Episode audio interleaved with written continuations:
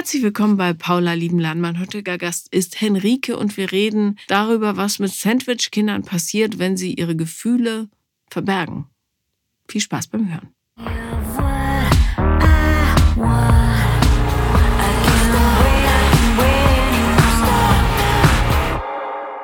Herzlich willkommen, liebe Henrike. Vielen Dank. Ähm, du bist auf der Durchreise quasi und hast welche Geschichte mitgebracht? Genau. Also meine Geschichte ist eigentlich ist folgendermaßen. Ich habe vor ungefähr zwei Jahren ähm, meinen Vater an einen Hirntumor verloren mhm. und ähm, bin dadurch in eine Depression gerutscht, weil ich das eigentlich nie wirklich aufgearbeitet habe. Und da muss ich auch immer an deinen Satz denken. Depressionen entstehen durch Gefühle, die nicht gefühlt werden dürfen. Und ich habe mir eben ist meine Theorie, ne? Ja, das aber das ja. macht schon also, sehr Sinn. Also ja. auch auf mich bezogen habe ich gemerkt, ich habe gedacht, ich hätte es verarbeitet, aber habe ich offenbar nicht und habe dann im Mai äh, Therapie gestartet. Und da hat sich dann eben herausgestellt, dass es natürlich nicht nur diese Diagnose war und dieser Leidensweg, sondern dass das äh, viel tiefer sitzt und dass ich eben ja Sandwich-Kind-Problematiken habe, dass ich meine Gefühle eigentlich nie wirklich geäußert habe, beziehungsweise immer Angst habe, andere Menschen zu belasten, zu verletzen und dass es mir sehr, sehr schwer fällt, ähm, ja, meinen Standpunkt so in der Familie vor allem zu vertreten. Mhm. Ähm, wie alt bist du jetzt? 25. Okay. Wie würdest du deine, also oder wann hast du zum ersten Mal gemerkt, mh, hm, irgendwas fühlt sich komisch in mir an? Also eigentlich schon von Kind an, mhm. mehr oder weniger. Also ich habe mich eigentlich immer so ein bisschen so wie so ein Alien gefühlt. Also das habe ich schon sehr lange in mir drin. Aber so richtig extrem war es dann Pubertät. Dann war es auch wieder besser, aber jetzt so vor einem Jahr oder anderthalb, da war es halt eben wirklich sehr, sehr krass. Mhm. Wie, wie, hat sich, wie hat sich es vor anderthalb Jahren angefühlt dann? Also ich glaube, da war wahrscheinlich so der Zeitpunkt, in dem ich dann in die Depression gerutscht bin. Also da, ich habe dann, ich habe auch eine Essstörung dadurch entwickelt, also durch diese ganze, ähm, ja, die, durch den Leidensweg mit meinem Vater und habe dann eben versucht, das mit irgendwas anderem zu kompensieren und zu kontrollieren. Und ja, dann habe ich eben gemerkt, dass ich keine Emotionen mehr richtig zulassen konnte und ähm, ja, also einfach wie, wie betäubt war. Wie eng war das Verhältnis zu deinem Vater? Sehr eng. Also doch, würde ich schon sagen. Sind deine Eltern noch zusammen gewesen? Ja. Okay. Ähm, lass uns mal doch von hinten anfangen. Äh, du bist das mittlere von drei Kindern. Ja. Wie groß ist der Unterschied nach oben und unten?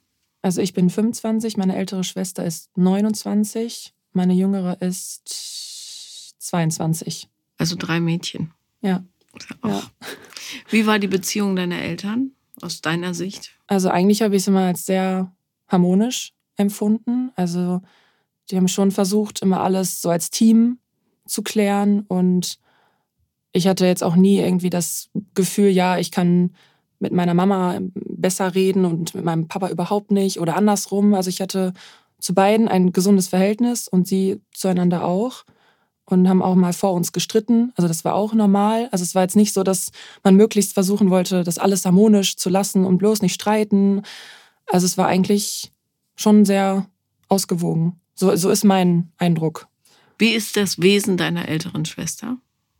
Also sie ist schon eigentlich das komplette Gegenteil von mir. Also ich würde mich schon eher als, ein, ein, als einen sehr ruhigen Menschen bezeichnen. Und also sie ist auch sehr empathisch, aber sehr, sehr laut und hat das auch als Kind eben schon sehr eingefordert. Also ich erinnere mich dann auch an Situationen, wenn wir zusammen Abend gegessen haben, dass ich dann kaum zu Wort gekommen bin.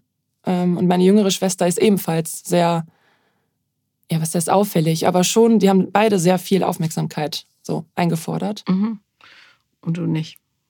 Mhm. Wofür bist du gelobt worden früher? Also wahrscheinlich, also als Kind, ich habe mit meiner Mama auch ganz viel darüber gesprochen. Als Kind war es schon eher so, dass ich auch von meinen Großeltern gehört habe, ja, dass ich so ruhig bin und dass ich ja immer versuche, irgendwie Streits zu lösen und sehr empathisch bin, also dafür auch. Und von meinen Großeltern vor allem auch bezogen auf Noten. Also ich glaube, das haben die nie so gemeint, ja, dass ich jetzt unbedingt Einsen nach Hause bringen muss, so war es nicht. Aber meine Oma, die ist eben nur, ich glaube, Volksschule hieß das ja damals, die ist eben, hat, durfte nicht mehr zur Schule gehen und hat mir immer gesagt, dass es toll ist, dass ich unbedingt lernen soll und das, äh, das Wissen, das kann mir keiner nehmen und ich soll das unbedingt weiterverfolgen. Also eigentlich, ja, also sehr positiv gemeint, aber ich, vielleicht hat das bei mir irgendwas ausgelöst, dass ich dann eben dachte, okay, das kann ich gut lernen. Ne, ich bin ein ruhiger Mensch, ich kann mich gut zurückziehen und ja, hab dann, ich bin auch eigentlich, also zur Schule gegangen, gerne geht so, aber schon, ich habe gerne gelernt. Mhm. Ähm, ich frage deshalb, weil es natürlich ganz oft der Fall ist, wenn, gerade wenn du so ein lautes Geschwisterkind vor dir hast, was anstrengend ist für die Eltern, ja, weil die sich viel auseinandersetzen müssen und dann kommt ein zweites Kind, das eigentlich immer die Gegenposition einnimmt, weil das ist der Raum, der noch übrig ist. Mhm. Äh, und wenn dieses Kind dann darin bestärkt wird, dass es gut ist, dass es so ruhig ist und pflegeleicht und so weiter, mhm. kein Stress, du machst mir nie Ärger, du bist so brav und so weiter, ähm, dann ähm, wird sich das Kind darin so einmuggeln. Mhm. Und das Problem ist natürlich, dass das Kinder sind, deren Gefühle nicht gehört werden, weil die auch gar nicht abgefragt werden, weil in den Eltern unbewusst stattfindet, dass wenn das hier nicht aufmuckt, hat es auch keine Probleme. Mhm. Darum ja. fragte ich. Ja. Also meine Mama, die hat mir, ich habe, wie gesagt, also ich habe ja im Mai dann Therapie angefangen und mit eigentlich zwei Monaten Unterbrechung, weil ich dann, als ich äh, nach Düsseldorf für mein Praxissemester gezogen bin, dachte ich, ach komm, neue Stadt, neues Glück, mhm. ne, wird schon alles. Und dann bin ich quasi von meinen eigentlichen Problemen weggerannt, ohne es aber bewusst zu wissen. Also da wusste ich ja noch gar nicht, was eigentlich mit mir los ist und dass ich wirklich in der Depression drinstecke. Also ich habe mich selber überhaupt nicht mehr wiedererkannt und gar nicht mehr verstanden. Und seit ja, Oktober eigentlich mache ich wirklich die Therapie auch bewusst und auch regelmäßig und arbeite gerade sehr viel auf und rede auch mit meiner Mama sehr viel darüber. Und sie sagt, dass sie schon damals versucht hätten, immer wieder, also mich zu Wort kommen zu lassen und auch gefragt hätten, ja, was war denn bei dir in der Schule los? Oder versucht haben, mir irgendwie Hobbys so an die Hand zu geben, Handball, Schwimmen.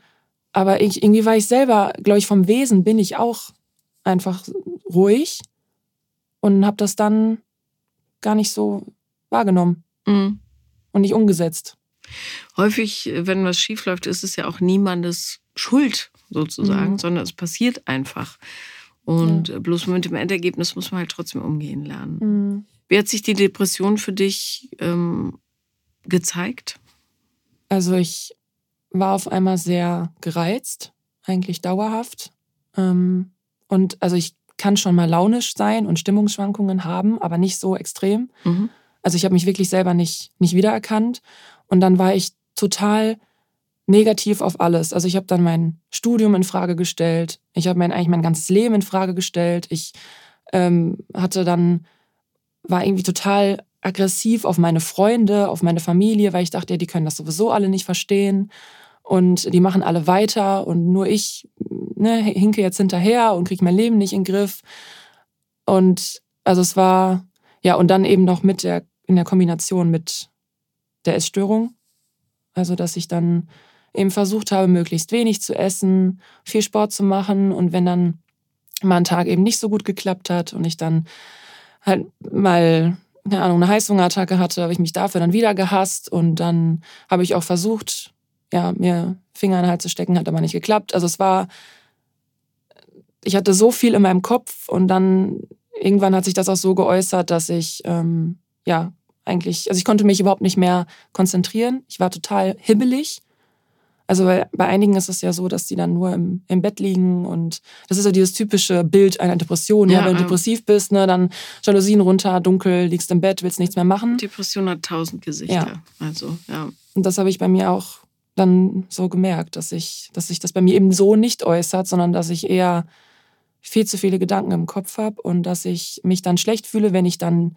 wenn ich nichts gemacht habe, aber Also ich war einfach nur unruhig. Also komplett unruhig. Mhm. Ja. Hast du deinen Partner damals schon gehabt? Ja, also wir haben uns im Oktober 2018 kennengelernt und er hat das auch dann alles eben mitbekommen mit meinem Vater. Aber ich habe mich dann letztes Jahr, ja, letztes Jahr im Mai, habe ich mich auch von ihm getrennt, weil ich dachte, das ist die Lösung. Also ich dachte, die Beziehung ist schuld, dass es mir deswegen schlecht geht. Und dachte, gut, dann ich ziehe jetzt eh bald nach Düsseldorf, fange dann einfach neu an, wird schon passen. Und dann habe ich eben gemerkt, nee, das war nicht das Problem. Und dann seid ihr wieder zusammengekommen. Ja. Dein Vater, ähm, war das ein überraschender Tod oder hat sich das über längere Zeit angekündigt? Also es gibt ja auch Hirntumore, die auftauchen und dann sagen die Ärzte im Grunde, bitte verabschieden Sie sich mhm. jetzt. Also Glioblastom. Ja, mhm. Glioblastom. Also das, ich glaube schon, dass, also es hat sich angekündigt und es war eigentlich klar, dass es passieren wird. Und also meine Mama, die ist Ärztin, die wusste das auch sofort. Also als sie dann die Diagnose bekommen hat, also oder mein Vater bekommen hat und sie das wusste, hat sie eigentlich schon, was heißt damit abgeschlossen, aber sie wusste eben, was passieren wird. Und sie hat auch versucht, uns das mitzuteilen, aber ich habe mich da nicht so richtig mit befasst. Also meine ältere Schwester, die hat, ist dann Facebook-Gruppen beigetreten und hat sich dann tausend Sachen durchgelesen. Meine jüngere Schwester, die äh, war eben dann eigentlich nur noch zu Hause, nur noch bei meinem Vater und ich war so irgendwie so dazwischen. Und ich habe mich überhaupt nicht damit konfrontiert. Also ich habe mir nichts dazu durchgelesen, kein Video dazu angeguckt, weil ich es wahrscheinlich nicht so richtig wahrhaben wollte. Ja, und dann kam es für mich schon sehr plötzlich. Mhm. Und alle anderen waren vorbereitet, nur du nicht. Ja. Also es wirkte so. Mhm. Also die, ja, die letzten vier Wochen waren eben, das war rasant. Also mhm. von, er konnte noch reden, noch laufen, und dann auf einmal nichts mehr. Dann war er ein kompletter Pflegefall. Als wäre aus, also er ist 60 geworden, als wäre aus einem 60-jährigen 90-jähriger geworden. Ja. Innerhalb von vier Wochen. Mhm. Und damit bin ich absolut nicht klargekommen. Was ist so der, ähm, gab es einen Gedanken, der immer wieder aufgetaucht ist, in Richtung hätte ich doch oder? Ja, schon. Welcher also, war das? Ich habe schon sehr starke Schuldgefühle. Also ich bin in der Zeit, also März 2020 kam die Diagnose und ich bin dann in dem Jahr mit meinem Freund zusammengezogen. Also in der gleichen Stadt. Also ich bin jetzt nicht irgendwie drei Stunden weg äh, entfernt gewesen. Ich wollte nur, ich habe es einfach zu Hause nicht mehr ausgehalten. Es war ja dann auch noch Corona, also es kam alles zeitgleich. Also die Diagnose, eine Woche später Corona und Lockdown. Und dann waren wir eben das halbe Jahr alle in diesem Haus. Und ich habe es nicht mehr ausgehalten, weil meine jüngere Schwester, also meine ältere Schwester war schon ausgezogen. Aber meine jüngere Schwester, die war schon sehr einfordernd und hat mir auch mal so das Gefühl gegeben, dass ich irgendwie was falsch machen würde. Also wir hatten dann äh, den Auftrag, also mein Vater hatte dann irgendwelche so Elektronen am, am Kopf und dann sollten wir das immer wechseln täglich. Und dann wollte sie das aber immer übernehmen, hat mich nicht machen lassen, weil sie hat gesagt hat, ja, ich mache das sonst falsch. Und dann bin ich ausgezogen. Natürlich nicht nur deswegen, also nicht, weil ich dachte, ich halte sie nicht mehr aus, sondern das war geplant, dass mein Freund und ich zusammenziehen. Aber ich bin halt eben während der Krankheit ausgezogen und fühle mich ganz oft deswegen irgendwie schuldig, weil ich denke, ich habe Zeit verpasst, die ich noch gehabt hätte, wenn ich zu Hause geblieben wäre. Also ich bin natürlich regelmäßig zu Hause gewesen, aber nicht mehr rund um die Uhr. Ja. Mhm. Kannst du denn akzeptieren inzwischen, dass deine, dass die Art, wie deine Schwester damals agiert hat, dass das ihr Weg war, damit umzugehen? Ja, also es arbeite ich auch gerade so in der Therapie ganz gut auf, dass ich natürlich nicht davon ausgehen kann, dass jeder mit Trauer und mit so einer Situation so umgeht wie ich. Mhm. Also jeder hat da so seinen, seinen Weg finden müssen. Und also das kann ich schon mittlerweile ganz gut akzeptieren. Viele müssen dann ins Agieren kommen, sonst ja. kommen, also die kriegen das sonst nicht verarbeitet. Mhm. Ähm, als dein Vater starb, wie, wie ist deine Mutter damit umgegangen? Sehr rational, würde ich sagen. Also, Hat dich das verletzt? Ja. also da habe ich eben auch gedacht, okay, wie kann das sein, dass sie damit jetzt schon so abschließen kann? Also sie hat nach, ich glaube, nach einer Woche oder nach zwei Wochen, nachdem die Beerdigung war, auch sofort die, die Klamotten meines Vaters aussortiert. Mittlerweile, ich kann das auch nachvollziehen. Heute kann ich es nachvollziehen. Aber das war so schnell und dann das, deswegen dachte ich so, okay, das, ich bin komisch, dass ich das jetzt nicht kann, dass ich da nicht so schnell mit abschließen oder was heißt abschließen kann, aber das so, so verarbeiten kann. Und das hat mich schon verletzt, weil ich dann dachte, ich kann mit ihr gar nicht über meine Emotionen sprechen, wie schlecht es mir eigentlich geht.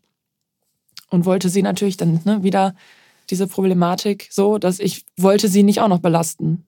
Mhm. Und dachte, gut, sie hat ihren Mann verloren. Ne? Das ist ja auch, das ist ja furchtbar. Und dann dachte ich, gut, das ist ja sowieso alles schon scheiße genug jetzt. Und dann komme ich auch noch mit meinen Gefühlen und sag ihr, wie schlecht es mir eigentlich geht. Ja. Das geht nicht. Und bei deinen Schwestern, äh, mit deinen Schwestern hast du nicht so ein Verhältnis, dass du dort die Türen aufmachst? Ich hatte es eigentlich, davor hatte ich es. Und ich glaube, so ja, während der Krankheitsphase haben wir uns alle so ein bisschen ja, voneinander entfernt, weil jeder so damit umgegangen ist, wie es für, für sie dann am besten oder für, für denjenigen am besten war. Und da ist es mir dann ja sehr schwer gefallen, mich zu öffnen. Mittlerweile geht es. Also so seit, ja, seit Oktober, also noch nicht lange. Aber da ist das, da war wirklich so der Punkt, da ist so der Damm, der Damm gebrochen bei mir, dass ich dann gemerkt habe, boah, die Gefühle haben sich so, ja, dass sich die Gefühle so aufgestaut haben bei mir. Und dann ja, das war dann Anfang Oktober, dass ich dann endlich mal wieder weinen konnte mhm. und dann gemerkt habe, okay, das schlummert gerade alles in mir drin, ich muss das rauslassen, ich muss da irgendwie drüber sprechen. Mit meiner jüngeren Schwester kann ich es nicht so gut, weil sie sich selbst sehr schützt, das sagt sie selber. Also wenn ich ihr sage, ja, das verletzt mich aber, wenn du so so rational bist und ich mit dir nicht so gut darüber reden kann, dann sagt sie, ja, ich, ich muss das machen. Ich muss, das ist Selbstschutz für mich. Anders klappt es nicht. Und meine ältere Schwester, die macht gerade quasi das gleiche durch wie ich. Also mit ihr kann ich mittlerweile wirklich endlich auch wieder reden. Also ich bin dabei, mich meiner Familie wieder sehr zu öffnen. Mhm. Was würdest du sagen, hat sich in den letzten Monaten besonders für dich bewegt? Also vor allem, dass ich ja meine Emotionen lerne wieder zuzulassen und eben ja mich meiner Familie wieder lerne zu öffnen. Also das war eigentlich so das, das Wichtigste. Also ich glaube, dieser Schritt musste wohl irgendwann getan werden. Schätzt du das denn selber so ein, dass du vor dem Tod deines Vaters jemand warst, der mit Gefühlen sehr gut umgehen konnte? Hast du dich vorher geteilt? Ich dachte immer ja. Und jetzt in der Rückschau? Nicht so, wie ich dachte. Ja. Ja. Wie hast du das denn in der Partnerschaft gemacht? Also mit negativen Gefühlen hm. speziell. Also da in der Partnerschaft würde ich schon sagen, ja. Weil das dann doch so mein Safe Space ist und dass ich da schon auch jetzt während der ganzen äh, Krankheitszeit, da habe ich eigentlich mit ihm am meisten drüber gesprochen und auch sehr viel drüber gesprochen, weil ich dann dachte, okay, mit, mit ihm geht es, mit meiner Familie geht es nicht, weil ich die nicht noch zusätzlich belasten möchte. Aber das war auch nicht, nicht immer so. Also, dass ich wirklich, also meine Gefühle habe ich angesprochen, ja, aber dass ich ähm, das, oder das, den Eindruck hatte, dass er damit gut umgehen kann. Also, wir haben das irgendwann auch ja, festgestellt, dass er ganz anders aufgewachsen ist. Also bei ihm wurde zum Beispiel nie gestritten. Und wenn ich dann gesagt habe, ja, boah, ouch, das hat mich jetzt aber verletzt, was du gesagt hast, dann hat er mir gesagt, ja, dann sucht er halt einen neuen. Dann bin ich halt ein Scheißfreund. Das ist zum Glück nicht mehr so. Also es wird echt immer besser, aber das war auch nicht ganz so einfach. Also er konnte sich nie entschuldigen, weil er immer das sofort als persönlichen Angriff gesehen hat. Wenn mhm. ich was gesagt habe, was mich verletzt hat, was ja nur subjektiv. Ja.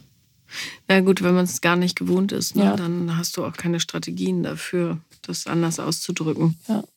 Meistens äh, gibt es so Events im Leben, die ähm, ganz deutlich darauf hindeuten, was nötig ist, also welche Arbeit mhm. getan werden muss. Und manchmal sind sie ganz große, sehr schmerzliche, wie in deinem Fall. Manchmal sind es aber auch ganz, ganz kleine.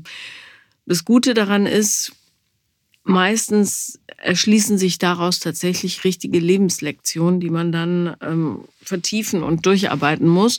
Und ich ähm, kann mir vorstellen, dass ähm, es für dich ein totales Geschenk ist, dass das passiert ist. Äh, auch wenn es kein äh, schön verpacktes war, ehrlich gesagt. Aber dass du wirklich ähm, die Botschaft bekommen hast, da musst du jetzt hingucken. Gerade wenn man Sandwich-Kind ist, ne? Sorry. Bitte, wein. Ähm, es gibt ja viele Lieder, die auch Witze machen über Sandwich-Kinder und so. Aber es ist tatsächlich ja auch durch Studien belegtes Problem, dass äh, Sandwich-Kinder häufig die sind, deren Gefühlswelt nicht so beachtet wird. Nicht aus bösem Willen, sondern mhm. weil die sich passend in den Rest da reinquetschen, der noch ja. da ist und dann auch noch zusätzlich leiden unter dem letzten Kind, das nachkommt. Ne? Mhm. Und im Grunde die unsichtbaren Kinder sind, die, die mitlaufen, aber nicht gesehen werden. So. Und das ist natürlich ein äh, Lebensgefühl, was sich nicht so toll anfühlt. Mhm. Wie kannst du dich denn sichtbar machen? Also mittlerweile, wenn ich es einfach offen anspreche. Also was mich belastet. Also ich, beziehungsweise versuche ich das gerade. Ich bin in einem sehr intensiven Lernprozess, dass meine Therapeutin mir das auch sagt. Also, dass ich akzeptieren muss, dass man sich um mich sorgt, und dass es ja auch ein schönes Gefühl sein kann, ne, wenn die eigene Mutter oder auch die Geschwister sich Sorgen machen, beziehungsweise wollen, dass ich mich auch öffne und das und sage, wie es mir geht. Und da bin ich gerade dabei, dass ich ja dann auch sage, wenn wir auf einem Geburtstag sind und ich werde gefragt, ja, wie geht's dir gerade? Kannst du hiermit umgehen? Ich dann sage, nee, ist mir jetzt gerade scheiße, aber ich versuch's. So, dass ich. Wie hättest du es denn früher beantwortet? Ja, gute Frage. So auf jeden Fall nicht. Also das hätte ich nie gemacht. Ich hätte mich wahrscheinlich dann zurückgezogen und das versucht mit mir selber auszumachen. Oder mhm. mit, mit Freunden vielleicht noch. Da war das mal, also dann doch, da war es dann intensiv oder intensiver, dass ich da das Gefühl hatte, okay, hier kann ich mal offener sprechen. Aber sonst. Hast du ähm, im Vergleich zu deinen Geschwistern eine besondere Errungenschaft angestrebt in der Jugend? Zum Beispiel, mhm. äh, keine Ahnung, im Sport oder darstellende Kunst, was weiß ich. Ich finde das immer ganz interessant, mhm. wie, wie einzelne Geschwister in so einem System sich zeigen dann. Ja, dann doch wahrscheinlich eher wieder dieses Schulding, mhm. dass ich dann dachte, okay, das ist meine Stärke, dass ich ja gerne lerne, viel lerne, dann gute Noten nach Hause bringe und ein bisschen vielleicht noch, also ich habe eine Gitarre angefangen zu spielen, dass mich das so ein bisschen noch, was heißt abgegrenzt hat, aber dass ich da auch an meinen Papa sehr anknüpfen konnte. Also der hat selber nie ein Instrument gespielt, wollte es aber immer und hat uns total daran unterstützt und wollte unbedingt, dass wir mhm. ein Instrument spielen lernen. Mhm. Und vielleicht auch noch da. Also, dass ich dann irgendwie was mal was vorgespielt habe oder so. Das war vielleicht eher meine. Aber das hast du dann für jemand anderen gemacht. Hm. Ja. Genau. Also ja. genau wie die Schule. Also Schule ja auch. Hast du das beste Abitur von allen mhm. gemacht? Das ist doch meine jüngere Schwester. Okay. Ähm, wichtig ist ähm, fortgehend, ja, dass du wirklich einen Blick darauf hast, wie du dich selber ausdrückst, gerade mhm. im Familienkontext. Familie scheint dir ja sehr, sehr wichtig zu sein, ja. ne? weil du äh, das sehr häufig betont hast und so. Und darum ist es, also dass du da nicht, und das ist leider auch häufig so, dass äh, Geschwister untereinander, wenn die so sehr unterschiedlich sind, dazu neigen, sich zu vergleichen. Mhm. Äh, was kannst du besser? Warum reagierst du so? Wieso bist du mhm. lustiger? Und so weiter. Dass du da wirklich einen Blick drauf hast und da eben nicht reinfällst, sondern ja. verstehen lernst, dass ihr alle äh, vier Frauen, die übrig geblieben sind, ähm, sehr individuelle Lebewesen sind, die das Recht darauf haben, Dinge unterschiedlich wahrzunehmen und auch mhm. auszuleben. Ne? Und dass die Schönheit dieser Freundschaft, Liebe, wie auch immer, darin besteht, dass man so unterschiedlich ist und doch so viel Nähe teilen kann. Mhm. So, dass du nicht äh, abrutscht in so ein Ding, ja, aber ich fühle tiefer, fühle mehr, fühle anders und so weiter. Ja. Dass dann nicht so eine Wut entsteht in mhm. dir. Ja, ich glaube, das ist wahrscheinlich passiert. Mhm. Dann, also vor einem Jahr ungefähr oder anderthalb, dass ich genau da reingerutscht bin. Ja. Ja, so einen emotionalen Burnout halt mhm. auch in dem ganzen, äh, ich werde sowieso nicht gesehen und warum mhm. bin ich jetzt Mutterseelen allein in diesem Schmerz? Ja. Ja, ja genau so habe ich mich gefühlt. Ja. Obwohl du natürlich nicht alleine warst, weil alle vier das gleiche, also denselben Schmerz ja erlebt haben. Nur völlig anders damit umgegangen sind. Ja. Wenn du aber davon ausgehst, dass deine Gefühle sowieso weniger gesehen werden als die der anderen, potenziert sich das natürlich. Ne? Ja, total. So. Wie hat sich das oder dieses Ereignis auf deine Beziehung oder auf dein Beziehungsverhalten vielmehr ausgewirkt? Also mit meinem Freund. Mhm. Also jetzt seit, ja auch seit Oktober kann ich auch wieder mit ihm so darüber sprechen. Und also das, das Schlimme war ja, dass ich, ich weiß schon gar nicht mehr, wann das, das 2022 im Sommer muss das gewesen sein, dass ich da wahrscheinlich die ersten so depressiven Symptome gezeigt habe. Mhm. Und das hat sich total auf die Beziehung ausgewirkt. Logisch, ja. Ja, also ganz extrem, dass ich dann dachte, okay, wieso bin ich überhaupt mit ihm zusammengekommen? Und was habe ich mir dabei gedacht? Und dann habe ich nur die negativen Erinnerungen gehabt, wie wir uns am Anfang, dass wir uns nicht streiten konnten. Oder dass, ja, nur, nur negative Situationen. Die haben sich wie, wie ein Film so in, hinter meinem inneren Auge so abgespielt. Und dann, äh, dass ich natürlich auch, ja, keine Libido mehr hatte. Dann, dass ich auch dachte, ja, wie, ich finde ihn ja nicht so attraktiv. Ne? Wir sind vielleicht gute Freunde, aber mehr auch nicht. Und dann dachte ich, okay, vielleicht liegt es ähm, an der Pille. Also da hatte ich noch die Pille genommen, dann habe ich die Pille äh, Oktober 22 abgesetzt. Dann dachte ich, okay, Mist, weil ich habe mir schon so oft was dazu durchgelesen, dass auch manche Frauen, die dann die, die äh, Pille genommen hatten und unter Pilleneinfluss den Freund kennengelernt haben, die dann absetzen. Nicht mehr riechen können. Genau. Ja. Und dann dachte ich, da habe ich mich da reingesteigert. Also es war eigentlich ja seit Spätsommer 2022 echt sehr schwierig. Wann war die Diagnose deines Vaters? März 2020. Okay. Mhm. Ja. Und genau, dann habe ich mich ja, dann hat sich das so zugespitzt. Also er hat dann auch eine Panikstörung entwickelt im Dezember 22 ungefähr. Aber nicht durch dich, sondern Nein, durch seine also, Geschichte. Ja. ja. Mhm. Und das, damit konnte ich überhaupt nicht umgehen. Also mit diesen ganzen negativen Gefühlen. Also ich dachte echt, ich platze, so dass das, ich war mit mir selber so beschäftigt und wusste da ja noch gar nicht, was mit mir ist. Und dann kam das auch noch. Und dann dachte ich, okay, das packe ich nicht mehr. Haben wir das versucht, irgendwie noch hinzukriegen, hat nicht geklappt. Und dann, ja, habe ich mich halt letztes Jahr im Mai dann einfach nur aus, ja, aus Perspektivlosigkeit getrennt, weil ich einfach nicht mehr wusste. Aus Selbstschutz. Ja. Ja. Und natürlich ist es völlig legitim ähm, zu sagen, ich, das ist zu viel. Mhm. Ja. Sehr nachvollziehbar ist. Also. Ja, eigentlich ja. schon. Aber interessant, dass ihr zur selben Zeit so aus, auseinanderbrecht. Mhm. Das ist ja eigentlich, also birgt natürlich auch eine große Chance. Ja. Für euch, ne? Ist er auch in Therapie? Ja.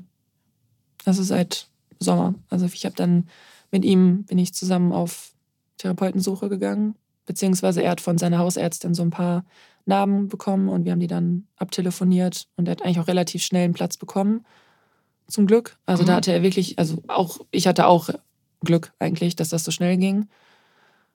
Und seit, ja, seit ein paar Monaten habe ich auch wirklich wieder das Gefühl, okay, das geht wieder in eine gute Richtung und dass uns das eher stärken könnte. Mhm. Also uns individuell, aber auch in der Beziehung. Macht euch alle nicht so viel Druck. Ja? Beziehungen ähm, müssen nicht für immer sein. Mhm. Ne? Man muss nur möglichst viel daraus lernen, finde ja. ich. So, also ja. ich ergebnisoffen. Ist alles okay. Wie, ähm, wie sieht es um dein Kontrollbedürfnis aus? Also nicht nur die Essstörung betreffend, sondern die Gefühle an sich. Mittlerweile besser, glaube ich. Aber das, also das Problem ist, ich kann das manchmal gar nicht, also ich gar nicht selber greifen, ob ich die jetzt versuche zu kontrollieren oder nicht. Also das ist so, ich, jetzt gerade geht's mir, habe ich eine ganz gute Phase, dass ich auch diese Gefühle wirklich zulassen kann. Da habe ich das so den, den, den, Eindruck, dass mein Körper mich gerade dazu zwingt, dass mhm. ich jetzt wieder ja, das so rauslassen kann, weil ich glaube, vor ein paar Monaten, wenn ich hier gesessen hätte, ich hätte nicht weinen können. Also da war ich wie, wie zu, wie als wäre so eine Mauer vor mir. Und jetzt gerade habe ich eine ganz gute Phase und habe ich immer das Gefühl, dass sich das wie so ein Fass auffüllt und irgendwann rutsche ich wieder ab und dann bin ich wieder wie taub. Mhm. Und dann gibt es wieder eine Phase, die besser ist und wieder eine schlechtere Phase und ich kann nicht genau sagen, warum, also was dann der Auslöser ist und ob ich dann vielleicht zu wenige oder meine Gefühle wieder versucht habe zu unterdrücken oder, sie, oder was irgendwas passiert ist, was mich getriggert hat.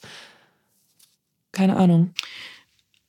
Grundsätzlich wäre es natürlich gut, wenn das Fass nicht so äh, hoch und runter sich füllt, sondern einen regelmäßigen Abfluss hat. Ja. Ne? Äh, weil dann bist du nicht so großen Schwankungen logischerweise ausgesetzt. Was ähm, wäre denn so ein Indikator für dich, dass du merkst, jetzt habe ich das fast vielleicht längere Zeit nicht gelehrt. Gibt es irgendwas, wo du merkst, oder irgendeinen Punkt, an dem du merkst, jetzt bin ich wieder leichter reizbar, mhm. jetzt reagiere ich anders, als ich sollte, den du dann noch verschleppst? Also ich glaube, wenn ich meine Grenzen nicht so richtig einhalte, also wenn ich, so, wenn ich gegen mein Bauchgefühl mhm. handle, also zum Beispiel, wenn dann doch, da ist noch ein Geburtstag in der Familie oder von der Freundin und die Woche war schon sehr anstrengend. Und dann denke ich aber, ja, ich möchte die Person aber nicht verletzen. Ich möchte da dabei sein, dass ich mir wahrscheinlich dann zu viel zumute. Und also ich bin schon eigentlich ein eher introvertierter Mensch. Also ich mache gerne was mit den Menschen, bei denen ich mich wohlfühle. Aber ich merke halt schnell, dass dann meine soziale Batterie leer geht irgendwann. Und ich könnte mir vorstellen, dass das so ein Auslöser sein könnte, wenn ich Einfach wenn zu viel auf einmal passiert und ich keine Pause habe. Genau. Und wenn du an deinen eigenen Bedürfnissen vorbeilebst. Ja, ich glaube, das kann ich ganz gut. Ja.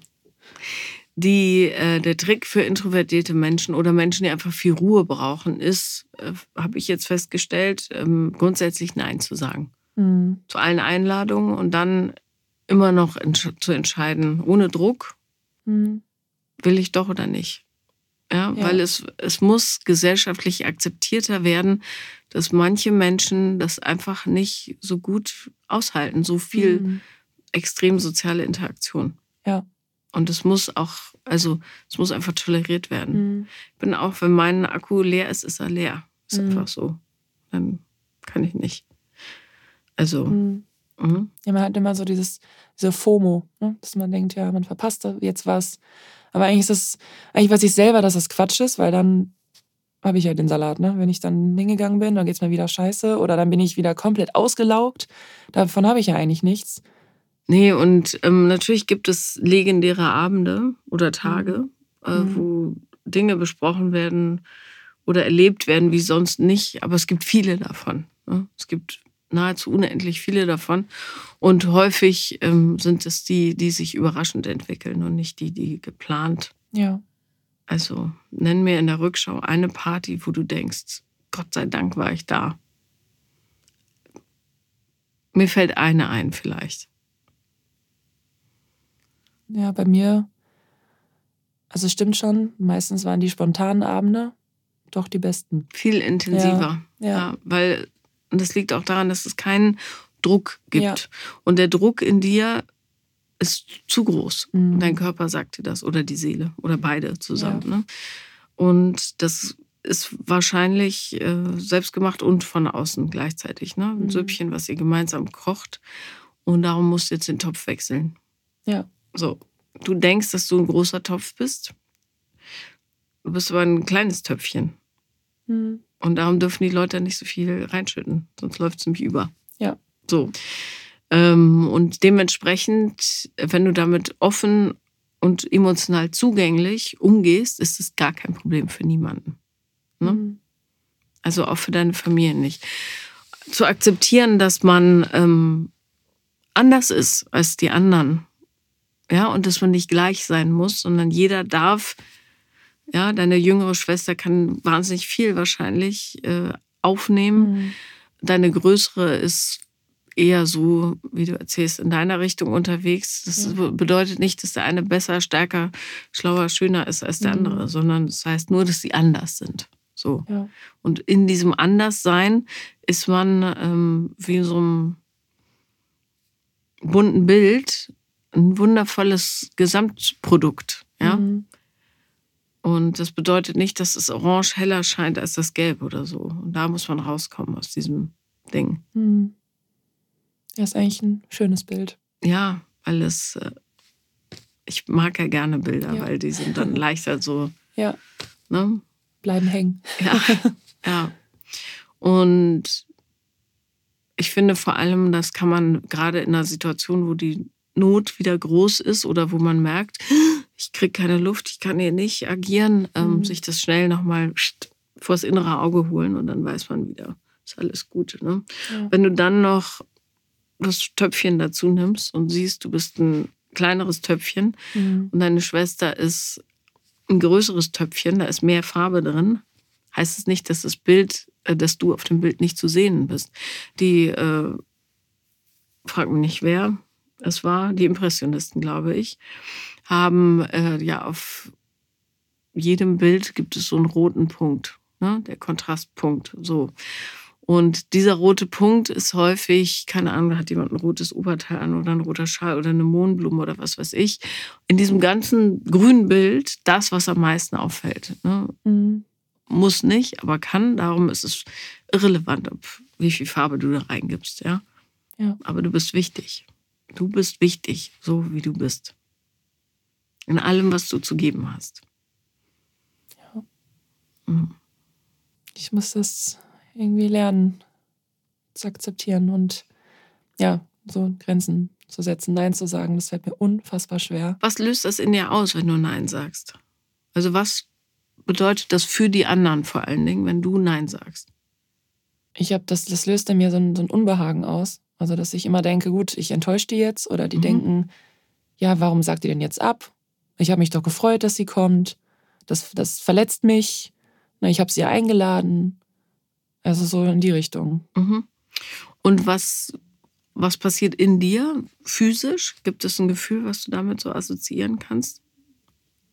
Ja, also das ist, das sitzt dann ganz tief so in der Brust, Mhm. dass ich dann, ja, als wäre das, als wäre wär das so schwer, als würde da irgendwas draufdrücken, dass ich dann so denke, gut, ich kann so nicht mehr richtig atmen, weil mir das total unangenehm ist. Dann wirklich, also Nein zu sagen, kommt drauf an, bei was, aber bei Dingen oder bei Menschen, die mir wirklich wichtig sind. Das heißt, du enttäuscht diese Menschen dann und äh, gibst denen das Gefühl, dass sie nicht wert genug sind für dich? Ja, Was möglicherweise ein Gefühl ist, was du dir selbst gegenüber empfindest, wenn du nicht genug Leistung erbringst? mhm. Das könnte schon zutreffen, ja. Ja. So, ähm, wo du das weißt, Mhm. ne? dass dieses Gefühl, was du den anderen zuschreibst, was sie vielleicht oberflächlich auch haben, für die meisten Leute ist es aber nicht halb so schwer, wie man das selber reininterpretiert, ähm, kannst du dieses Gefühl wieder zu dir selbst zurückholen und überlegen, warum du das Gefühl hast, dass du dir ähm, Bedeutsamkeit erarbeiten musst oder erleisten musst. Ne? Mhm. Ähm, und gleichzeitig aber auch, ähm, äh, warum du, ähm, anders gesagt, häufig ist das, was wir den anderen zuschreiben, etwas, was wir über uns selber glauben. Ne? Mhm. Das bedeutet, du denkst, du bist für die anderen eine Riesenenttäuschung, wenn du nicht zu Party X kommst. Ähm, dahinter steckt aber meistens das Gefühl, dass du nicht so anerkannt bist für das, was du bist, ohne dass du Leistung X erbringst. Also das ja. bedeutet, in der Schule gut sein, zur Party erscheinen, ähm, das richtige Essen kochen, was auch mhm. immer. Ne? Und das ist natürlich Quatsch. Grundsätzlich. Ja. Sitzt aber ganz, ganz tief, ganz genau. klar. Und da kommt wieder die Sandwich-Kind-Problematik äh, dazu, die das natürlich maximal begünstigt. Ne? Mhm. Weil du bist das Kind, das nicht gesehen wird. Übertrieben gesagt. Ja. Ne? Ja. Du bist die, die so in der Mitte äh, rum äh, wurschtelt und alle sagen, naja, die läuft schon von selber. Mhm. So. Aber keiner sagt, ah, die Henrike, die ist wieder so anstrengend gewesen und was natürlich bedeutet, dass massiv Energie in dich reinfließen würde, sondern mhm. Henrike, ach, weiß gar nicht, wo die ist. Die ist immer so still und brav, die macht uns gar keine Probleme. Mhm. Ja? Und das unsichtbare Kind darf natürlich gar nicht große Gefühle haben, weil dann würde es aus seiner Rolle fallen. Ja. So. Und wenn du plötzlich große Gefühle hast und versuchst, die aber in dir zu halten, weil du, damit du nicht aus deiner Rolle fällst, dann ist natürlich die Kacke am Dampfen. Ja. Dann genau. macht's. Ja. So. Die Lösung dafür ist, dir zuzugestehen, dass du große Gefühle hast. Mhm. Gigantische Gefühle. Hm? Die aus diesem kleinen Töpfchen überkochen wie mhm. so Marmelade, die man zu groß dreht. Mhm. Blub, blub, blub, ja. So und alles vollkleckern. Mhm. Und dass es okay ist. Das, da muss ich dran arbeiten. Ja, aber kannst du ja. Ja. Ja. das ist ja. gut. Und muss ich. Ja. Weil ich ja auch merke, wo es mich hingeführt hat, ne, dass ich es eben nicht getan habe die ganze Zeit. Und ja, aber das, das löst in mir, ja, ich, aber da, da muss ich von wegkommen. Also, dass ich immer denke, wenn ich dann doch mal gesehen werde, kann ich damit gar nicht umgehen. Mhm wie es ungewohnt ist. Ja. Ja. Genau. Also, ähm, es wäre gar nicht so schlecht, wenn du ähm, versuchen würdest, den Scheinwerfer auf dich zu lenken. Und ich meine jetzt nicht zwangsläufig im Familiensystem, weil ähm, die sind meistens sehr träge und bewegen sich nur langsam, weil da so viele Mitglieder sich mitbewegen müssen. Aber für dich selbst. Mhm. Solistin in einem Chor sein. Für wenigstens einen Abend. Mhm öffentlich zu tanzen, ähm, übermäßig laut zu lachen, Blödsinn mit den Kindern zu machen. Ja. Irgendwie sowas. Auffallen. Ja. Nur rote Sachen tragen einen Tag lang. Also kleine Dinge, die ja. sich bescheuert anhören, wenn man so einzeln sagt, aber die ähm, dir helfen zu verstehen, dass auch nichts Schlimmes passiert, wenn der Scheinwerfer auf dir ist. Mhm außer dass du gesehen wirst. Mhm. Plus dann dieses unangenehme Gefühl, was in dir hochsteigt, weil du es ja gar nicht kennst, wahrzunehmen und nicht dagegen zu arbeiten, sondern zu sagen, mhm. ah, großes Gefühl, mhm. da ist es. Und zwar in die Richtung oder die oder die. Ja, das sind alles so Situationen, die du jetzt beschrieben hast. Also mit den Kindern, das kann ich mittlerweile ganz gut. Aber so ja, alleine tanzen oder so, das, also ich tanze eigentlich gerne, mhm. aber das, wenn ich jetzt überlege, okay, ich wäre jetzt in der Mitte, alle gucken auf mich, ganz schrecklich, aber wahrscheinlich genau das Richtige. Ne? So als Beispiel. Ja. ja. Ja. Ja. Und vor allem, je häufiger man sowas macht, desto mehr stellt man fest, dass nichts Schlimmes passiert, ja. gar nichts. Die Leute gucken, vielleicht lachen sie mit einem, vielleicht lachen sie sogar über einen. Ist völlig egal. Zwei Minuten später freuen die sich, dass jemand anderes Freude hat. Ja. Also, und ähm, das ist, glaube ich, das größte Gegengift, was du dir selber geben kannst. Mhm.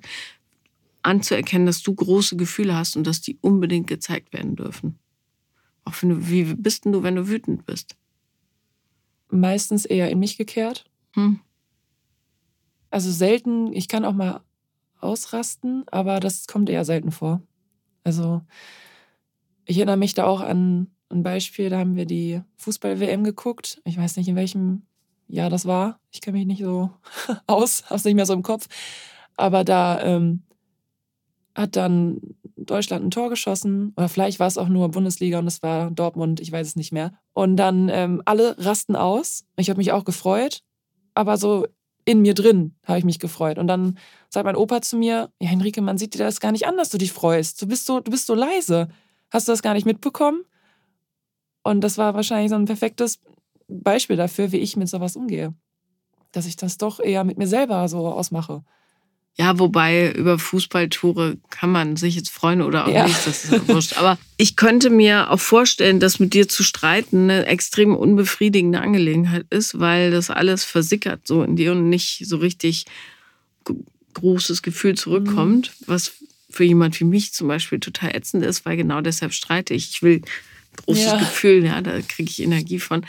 Ähm, aber dass du, wenn du zum Beispiel merkst und du bist zweifelsohne irgendwann in der Woche mal wütend mhm. über irgendwas oder frustriert, dass du das bewusst wahrnimmst und dann sagst, ich bin wahnsinnig wütend. Mhm. Äh, selbst wenn es nur ein gepiepstes Sätzchen ist, ja. Äh, dass du feststellst, dass es da ist, dieses mhm. Gefühl wenigstens. Und sagst, am liebsten würde ich, es ist natürlich nicht toll, Gläser zu zerschmeißen, aber ich bin so wütend, dass ich am liebsten, keine Ahnung, bleiben wir beim Glas, dieses Glas zerschmeißen würde. Mhm. Und ähm, ist insofern ein blödes Beispiel, weil ich will nicht, dass ihr Gläser und Tassen zerwerft, aber äh, dann sucht euch was anderes, sinnbildlich einfach dieses Glas mal zerwerfen, mhm. damit Energie, damit die sichtbar ja, ja. sich ausbreiten ja. kann. Mhm. Nur um das Innere mit dem Äußeren in Relation zu bringen. Oder vielleicht ist besser ein ähm, mit Wasser gefüllten Ballon, obwohl da muss man putzen. Naja, sucht euch irgendwas. Auf jeden Fall, dass das innere Gefühl eine äußere Entsprechung bekommt. Das mhm. ist häufig, finde ich, ein ganz gutes Mittel, um mal so dahin zu kommen. Ja, dass man das überhaupt wahrnimmt, mhm. dass da was, eine große Wolke in einem ist. Mhm. So. Ja. Ich glaube, mit meinem Freund kann ich das ganz gut. Also da kann ich das schon ganz gut kommunizieren. Deswegen war das ja auch eher das Problem am Anfang, dass er es eben nicht konnte. Ja. Und also da, da geht's, aber im Familienkontext, da mhm. ist es, glaube ich, schwierig, weil ich eben, ja, diese Rolle eben so ja. in mir drin habe. Genau. Ja. Und dann sieh die Rolle genau als das, was ist, nämlich eine Rolle. Du kannst ja auch eine andere Rolle einnehmen. Mhm. Ne? Man ja. muss nicht so bleiben, wie es ist. Also, oder man muss dort nicht an der Stelle bleiben, wo man ist. Mhm. Das ist für alle ein bisschen unbequem, weil die sich dann umstellen müssen und so weiter. Aber ähm, je ehrlicher und authentischer man ist, desto tiefer werden die Verbindungen. Ja. So. Ne? Mhm. Und wenn du sagst, ich bin wahnsinnig traurig, ich möchte weinen und nimm mich bitte in den Arm. Oder ich bin wahnsinnig wütend, ich muss mich kurz auf den Boden wälzen. Ja, was mhm. übrigens vielleicht besser ist als das Glasbeispiel. Äh, wie so ein Kind im Supermarkt ähm, mach das. Mhm. Mach das. Denk immer dran, große Gefühle müssen raus. Ja. Und die sind in dir ebenso wie in allen anderen. Ja. Und wenn du mal vom Hügel schreien willst, mach das. So. Ja, das, das Bedürfnis hatte ich schon öfter. Ja. Stell ich in den Wald, wundern sich die Tiere zwar, aber so kurz halten die das auch aus. Ja und schreie. Übrigens ist ähm, so Gefühle über den Körper zu entlassen eine gute Idee. Keine Ahnung, wenn du im Wald bist, einen Baumstamm einen halben Meter nach rechts zu wuchten oder was auch immer. Mhm. Tannenzapfen in die Luft zu werfen. Irgendwas. Mhm. Dass man den Körper immer mitnimmt, nicht nur den Geist. Ja, also irgendeine Handlung so damit mhm. kombiniert. Mhm. Gerne eine Handlung, die Energie erfordert. Mhm. Weil das hilft, ja. das zu connecten. Und gerade wenn du ähm, das Bedürfnis hast, deinen Körper zu kontrollieren, äh, was ja auch nur ein anderes Werkzeug ist, um Gefühle nicht zu fühlen, ja. ähm, ist es gut, über, den, über Körperkraft zu gehen, finde ich. Mhm. Weil du dich dann spürst einfach. Ne? Ja. So. Ja. Ja, viel Arbeit. Schöne Arbeit, ja. weil es besser wird. Und du darfst auch trauern, ne? um alles, auch um deinen Vater. Und du darfst ähm, auch darüber weinen, dass du ausgezogen bist, was übrigens sicher niemand dir krumm nimmt. Ähm, Hauptsache, du fühlst. Mhm. So, alles raus. Ja. Ja? Und es gibt keinen falschen äh, Augenblick oder kein falsches Gefühl, sondern alle sind valide und echt. Mhm. Alles. Und wenn du tagsüber weinst oder weinen musst, tu es. Ne? Ja. Oder wenn du vor den Kindern weinen musst, sagst du, Entschuldigung, ich bin gerade traurig. Oder nicht Entschuldigung, ich bin gerade traurig. Mhm. Äh, wundert euch nicht, ich muss weinen. Ja. Das ist zum Beispiel auch was, was Kinder zu Hause zu selten mitkriegen. Echte Gefühle. Mhm. Die kriegen ganz viel so ja, Ersatzgefühle, Stellvertretergefühle mhm. mit. Aber dass mal ein erwachsener Mensch sagt, ich bin jetzt traurig, es gibt denen eine totale Erleichterung, weil sie auch zu häufig hören, wein doch nicht, mhm. darfst nicht weinen, das ist doch gar nicht so schlimm, ja. dass ihre Gefühle so abgewertet werden. Mhm. Und ich mhm. finde, die totale Stärke in Pädagogen liegt darin, Echtheit zu zeigen. Ja, so authentisch ja. zu sein, ja. So. Mhm. Ne? Weil dann werden es Kinder, die sich trauen, ihre Gefühle auch zu zeigen. Mhm. Und die ernst genommen werden. Dann hast du viel weniger Stress mit äh, zerstörerischem Verhalten. Mhm. Vor allem selbstzerstörerischem Verhalten. Ja. Ne? Kannst gleichzeitig noch die Welt retten. Ja. Yay. ja, das ist.